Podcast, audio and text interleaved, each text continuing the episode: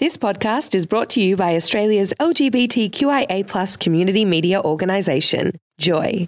Keep Joy on air by becoming a member, a subscriber, or donate. Head to joy.org.au. Joy, a diverse sound for a diverse community. Hey, this is John Pesutto, Victoria's opposition leader. I listen to Saturday Magazine on Joy 94.9, and so should you. Every Saturday, 10am to noon. Download the Joy app or stream or listen on the radio. Joy.org.au. There you go. You are on Saturday Magazine, Joy 94.9 with Macca, and uh, it's my great pleasure to welcome back our regular guest, uh, Zoe Daniel. And be- before I do, I do, I do want to actually distinguish between Anglicare New South Wales and Anglicare Victoria. Uh, Anglicare Victoria is a Joy sponsor and actively promotes same-sex adoption and is Rainbow Tick accredited. New South Wales is a very different beast with the focus there on different beast. I agree. Good morning, Zoe Daniel. How are you? Morning, Macca. Very well, thank you. And tell me, let's first off get to Taylor Swift. How was it? Uh, pure joy, I think, is the way I would describe it. It was absolutely awesome. And look, like everyone, I had spent hours online trying to get tickets for myself and my 15 year old daughter and failed. And by some stroke of luck and by remortgaging the house, I managed to get some tickets on Thursday, um, much to my husband's horror. But I, I have to say that you cannot put a price on the feeling in that stadium last night. My daughter was in tears when Taylor Swift walked out. Oh wow! Um, and the thing, yeah, it was just, it was just the best thing ever. It was just absolutely fantastic. And the thing is, Matthew, that obviously it was a predominantly female crowd, so lots of women and girls, and you know, it just reminded me. I'm a fan, but you know, Taylor is a, a feminist icon, really, and the messaging in the lyrics of her songs really lands with those young women. And, you know, I just felt so lucky to be there to, for what I think is a cultural moment. It was absolutely fantastic. And ninety-six thousand people, Zoe. I mean, that's the the MCG was clearly packed, you know, to the rafters and beyond. Um, what was the? I I mean, you've already given us a, a sense of the feeling of it, but um, a pretty unique event. Seriously, isn't it? Yeah, and look, I think even Taylor herself was pretty wowed by it. She said that she's never played to a bigger crowd, mm. ever.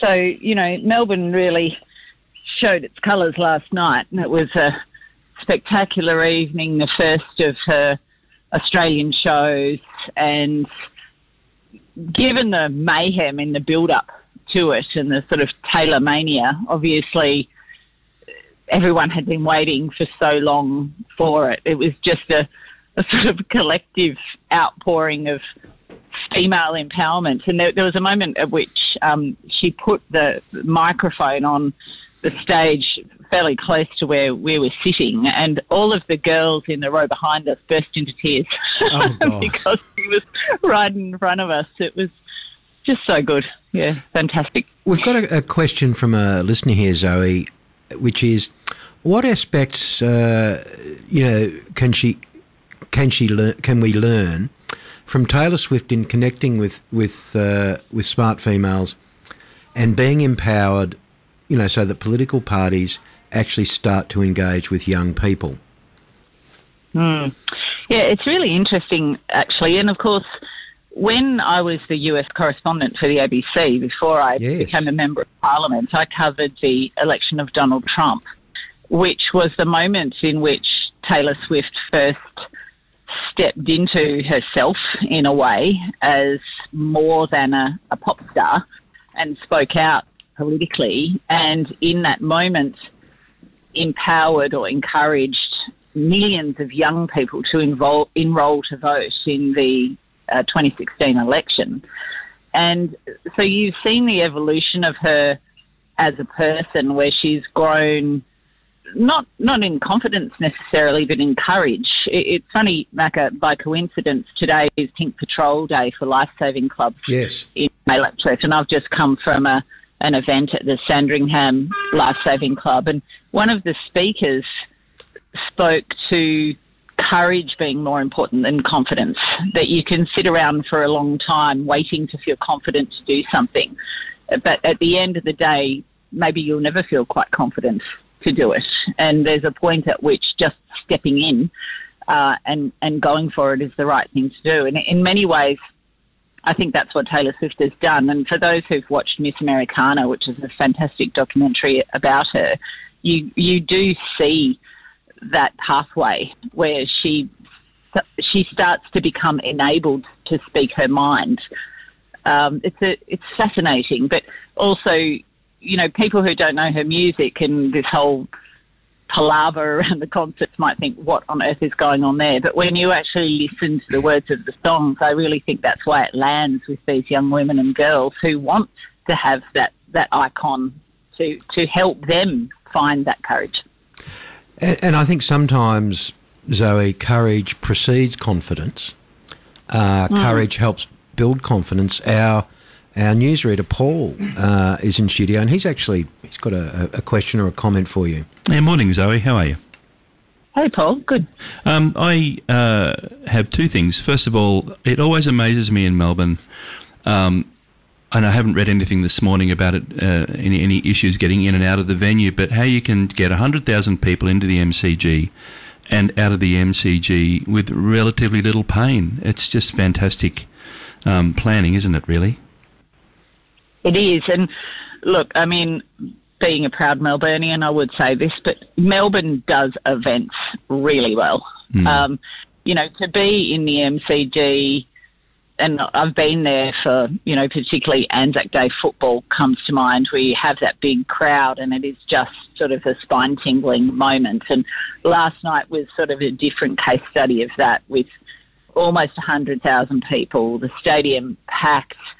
Everyone was just there for it, you know, and ready to just buy into it completely. And as you say, getting in and out of the stadium was seamless. I, I must say, there was a fair degree of bottleneck at Richmond Station trying to get home, but um, there was a yeah there was a staff member on the microphone regaling everyone with quite hilarious jokes uh, while we all waited to get onto the platform. So no, very well done, very well done. I guess the only other question I have for you, which is a very serious question, is what is the government going to do now about the uh, enormous uh, Victorian bead shortage that's going to emerge after the Taylor Swift friendship bead glut? Well, so I will say this: I, I did have um, two armfuls of friendship bra- bracelets on last night, which were made by um, my my husband's nieces, um, who were with us at the concert. And so, if anyone needs friendship bracelets, they know where to find them. I'm I'm here for that. I've got a pile of them. That, uh, obviously, we did some swapping, uh, but there are a lot of friendship bracelets in my house this morning. Um, and yes, look, I would encourage everyone who's going tonight and tomorrow night to include the security guards and the staff in their friendship bracelet um, sharing because I think, you know, there was a fair degree of appreciation from those people who, you know, are really there to enable the rest of us to have a good time and it's hard work. Um, you know, showing them a bit of love is is a nice thing to do too. with Absolutely, and you heard it here. You heard it here first, folks. Recycle those friendship beads. Yes. and on the topic of showing a bit of love, Zoe, how's the parliamentary behaviour been in the last little while? Has there been many opportunities to show much love to your colleagues on the other benches? Uh, well, it's been an interesting sort of week or two in that regard. Uh, as you would know, Macca, I'm, I, I know what you're alluding to. I'm not. Al- I'm not alluding to anything. I'm merely thinking about, you know, the hothouse environment of Parliament.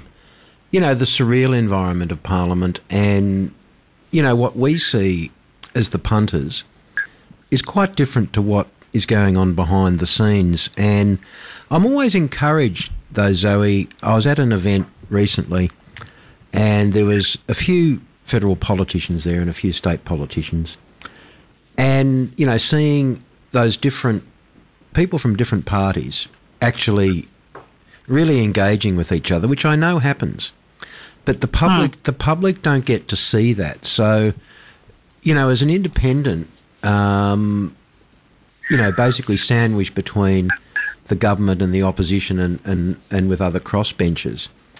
How does that feel sometimes, you know, you know, when you have those discussions behind the scenes, not in the public gaze, you know, you, are you challenged sometimes by what those people say publicly as opposed to what they say privately?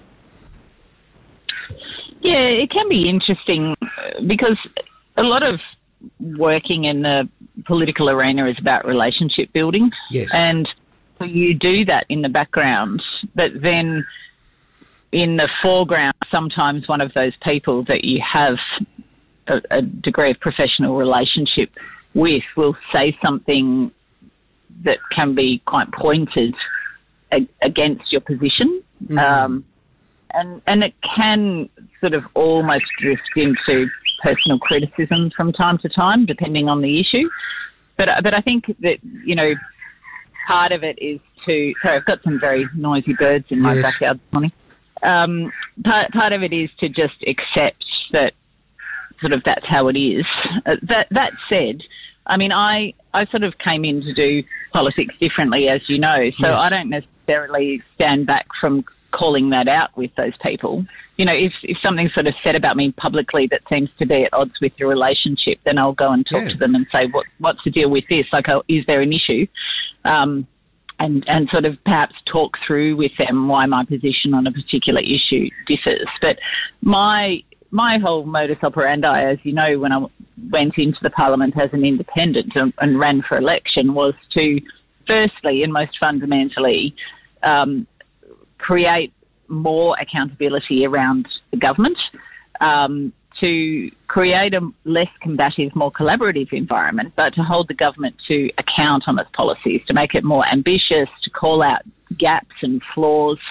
Uh, but I think the other part of it is to try to encourage the opposition to step up as well with alternative policies rather than just being sort of no all the time without offering an alternative. Um, so it's an interesting position to be in on the crossbench because sometimes I vote with the government, sometimes I vote with the opposition, depending on the issue. Uh, obviously, I interact with and talk with both sides, um, and then I make decisions based on the views of my community and also the broader impact on Australia from particular policy positions. But I, I come to it from a very uh, collaborative and um, productive point of view to say how can we make policy better, how can we make legislation better, how can we call out things that aren't otherwise being called out by the major parties on issues that they don't want to touch because of political risk. Because I was thinking also, we're, we're going to go to a, a break in a, a sec, then we'll come back. But I was thinking about, you know, your time as a journalist when you would interview politicians, and you know, so that was for in the in the public domain, and you know, they would be mostly very considered in their response, and they were thinking very carefully some of the time what they were saying, and then you know, contrast that with you know, sometimes, you know, as here, sometimes with guests in the studio, you have a chat before you get on, you know, before you get on air or after you've been on air. So it's, it's, it is a similar situation, isn't it? Sometimes the public utterances are quite different to the private utterances. Yeah, that's absolutely true. And and also the performative behaviour that you see in question time, particularly, because that's when the cameras are on and that's when the live broadcast is on, can be quite different to the tone at other times of day, even in the chamber, or conversations that you might have with senior members of either the government or, or the hmm. opposition in meetings and such. So it's part of the the thing I think for someone like me is to try to figure out what's actually true. Yes. So what what's what's real? You know, what what's performative, what's political, what's real. You know, what what is the basis of the position of either the opposition or the government, and then to try to build something from there that works for the nation. Yeah. Before we go to the break, Zoe, uh, have you watched Nemesis? of course, I have unmissable television. I mean, it's not. It's great television, um, and of course, you know, it's it's not the first time the ABC, you know, has done this, and full credit to them. Uh, you know, for the huge amount of work, the huge amount of editing, and of course, you know, similar things they've done for for Labor and others. But what is it, Zoe, that makes politicians, current and previous, go on camera and, well, perhaps and tell the truth, but to actually, you know, say, well, I actually thought, you know, those one words, one word to describe Scott Morrison or one, and what makes them do it? Seriously, I mean, do you, what is it? Are they on drugs or something? Great question. Great question. I mean, I've got to give credit to Mark Willacy, who, Yes. who is a friend of mine from my life in journalism land previous to this.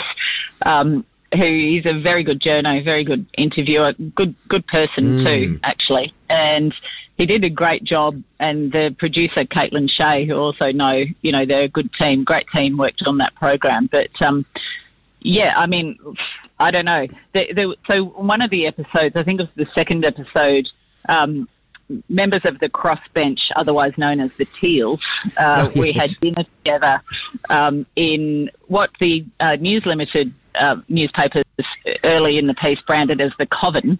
Um, so an apartment that Oh, three Oh, of the members of the crossbench share in Canberra, and we all watched Nemesis together, uh, and we there was a selfie that was doing the rounds of us uh, watching the program. But uh, I think we were all quite sort of well, we had our breath taken away uh, by some of the comments that were made in the program, and that it, that it, is what it is, isn't it? It's now on the public record. I mean, what what that sort of leads to, or how that manifests in the public imagination, is really up to how the public digests that. Yeah, well, I, I, as I said, I think you know, I think they're all taking the truth drugs, and uh, you know, perhaps they should do it a bit more. Um, we are speaking with Zoe Daniel, uh, and some. Is it magpies or what in the background, Zoe? What is it? Yeah, bit of bit of this and that. Bit of there this are and some that. magpies. It's some Cool. live tweeting. Some live. Li- oh, absolutely. so uh, stay with us, Zoe. We'll come back, and uh, I'd like to talk about um, tax and also doxing. We are speaking with Zoe Daniel, the independent member for Goldstein. Stay with us. person we're speaking to now is Zoe Daniel, the independent member for Goldstein, who has been consistently in our top 10 downloaded podcasts for Saturday Magazine ever since you were elected, Zoe. So congratulations. Someone out someone out there, a lot of them, they like hearing from you, as do we. Um, our panelist Liam, Zoe, he actually has a, a question for you. Liam, go for it. Hi Zoe, how are you doing? Good, Liam. Nice to hear from you. Um, I just had a quick question for you. Um, at the moment, the Victorian Parliament are uh, requesting for submissions for the inquiry into vaping and tobacco control, and I just wondered what your thoughts were from the federal perspective, um, considering the other states have already done this quite some time ago. Um, what you, and what what is currently going through in terms of the federal side. Why you think this is happening now in Victoria, and what your thoughts are? Yeah, I think it's a really interesting issue, and obviously, as a, a parent of teenagers, I have a lot of concern about vaping.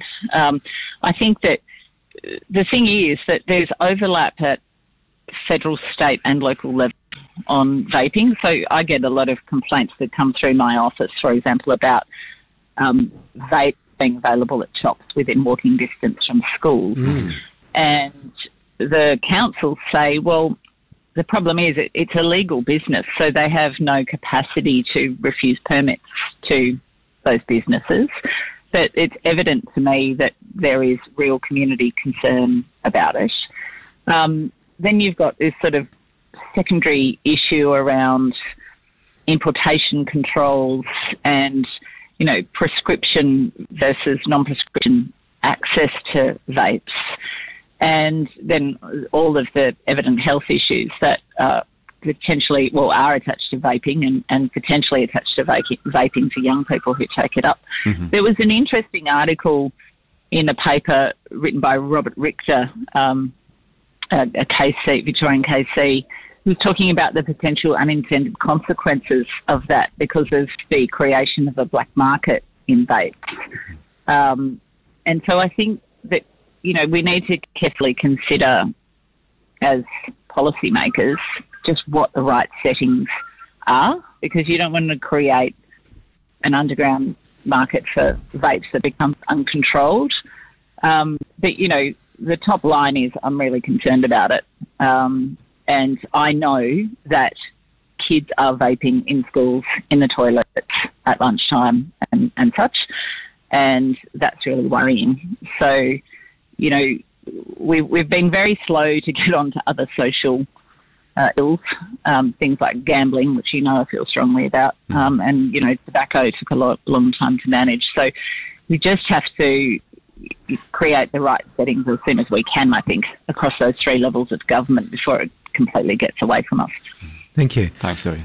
In terms of setting the you know the right settings, there's another area, Zoe, that uh, I'm I'm pretty interested in, and I know you are, and that's doxing. And we've seen some examples of some egregious examples of this, you know, in the past few weeks.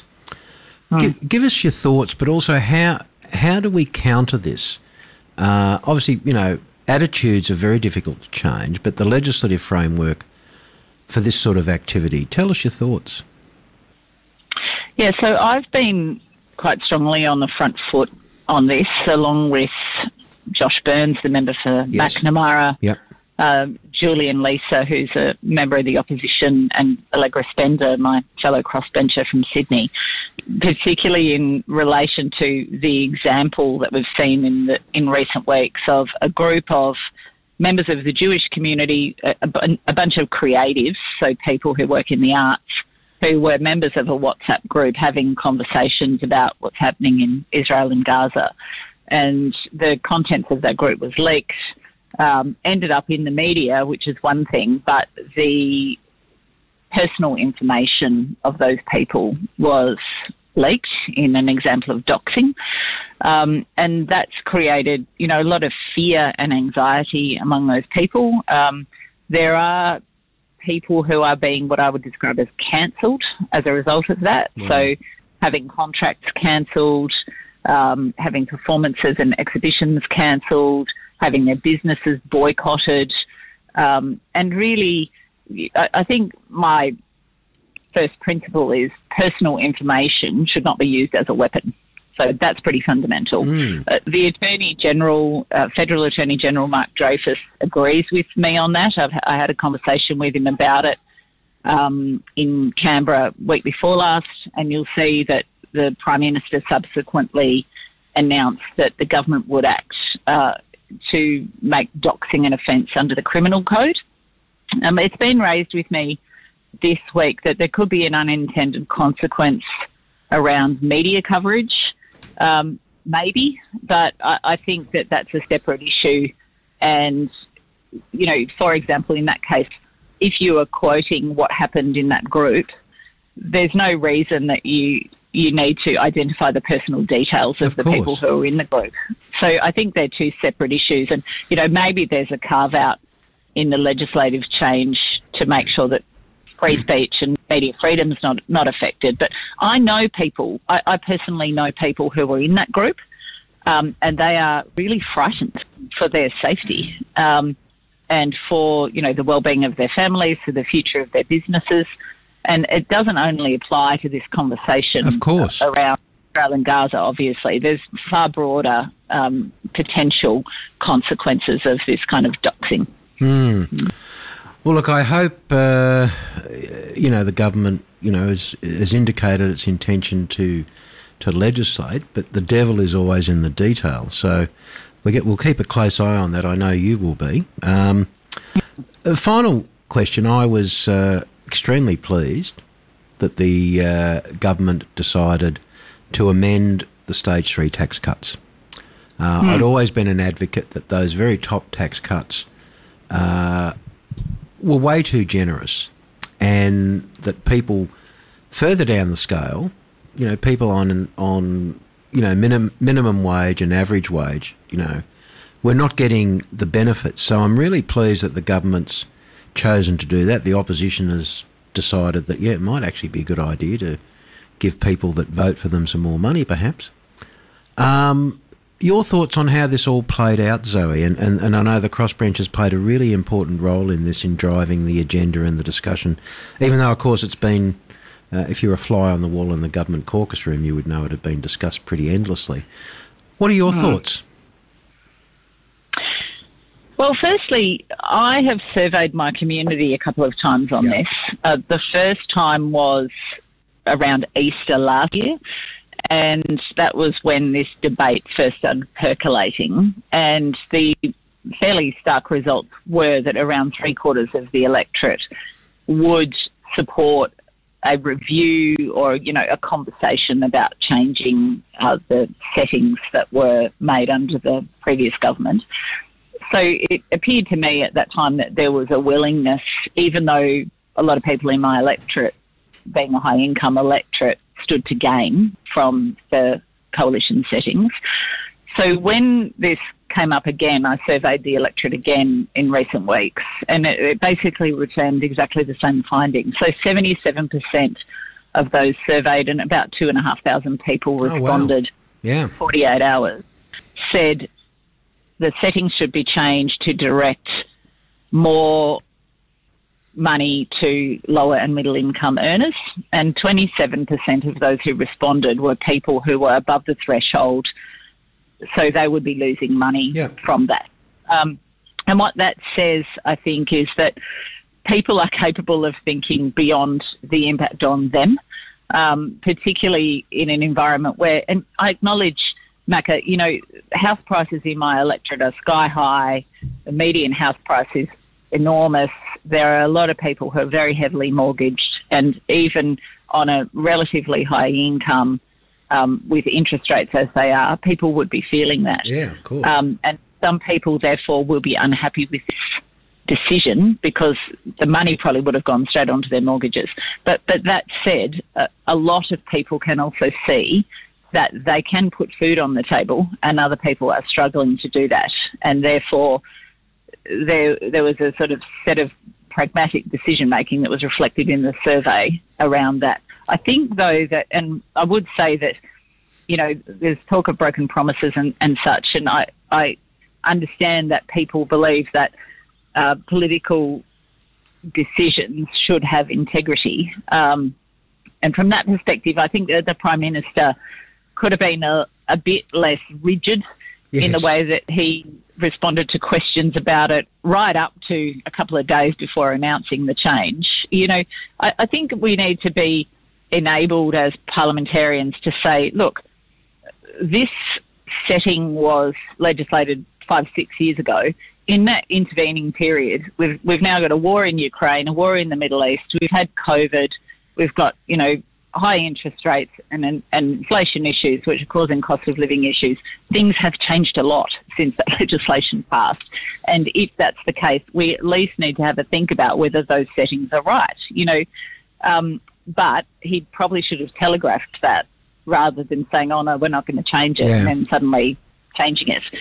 Um, and the final thing I'll, I'll say, without going on too much, is that you know this is a change to those tax brackets to enable uh, people on low and middle incomes to get the higher benefit from the tax cuts. But as I've said since before the election, we need everything on the table tax Yes. reform. We pay too much in income tax.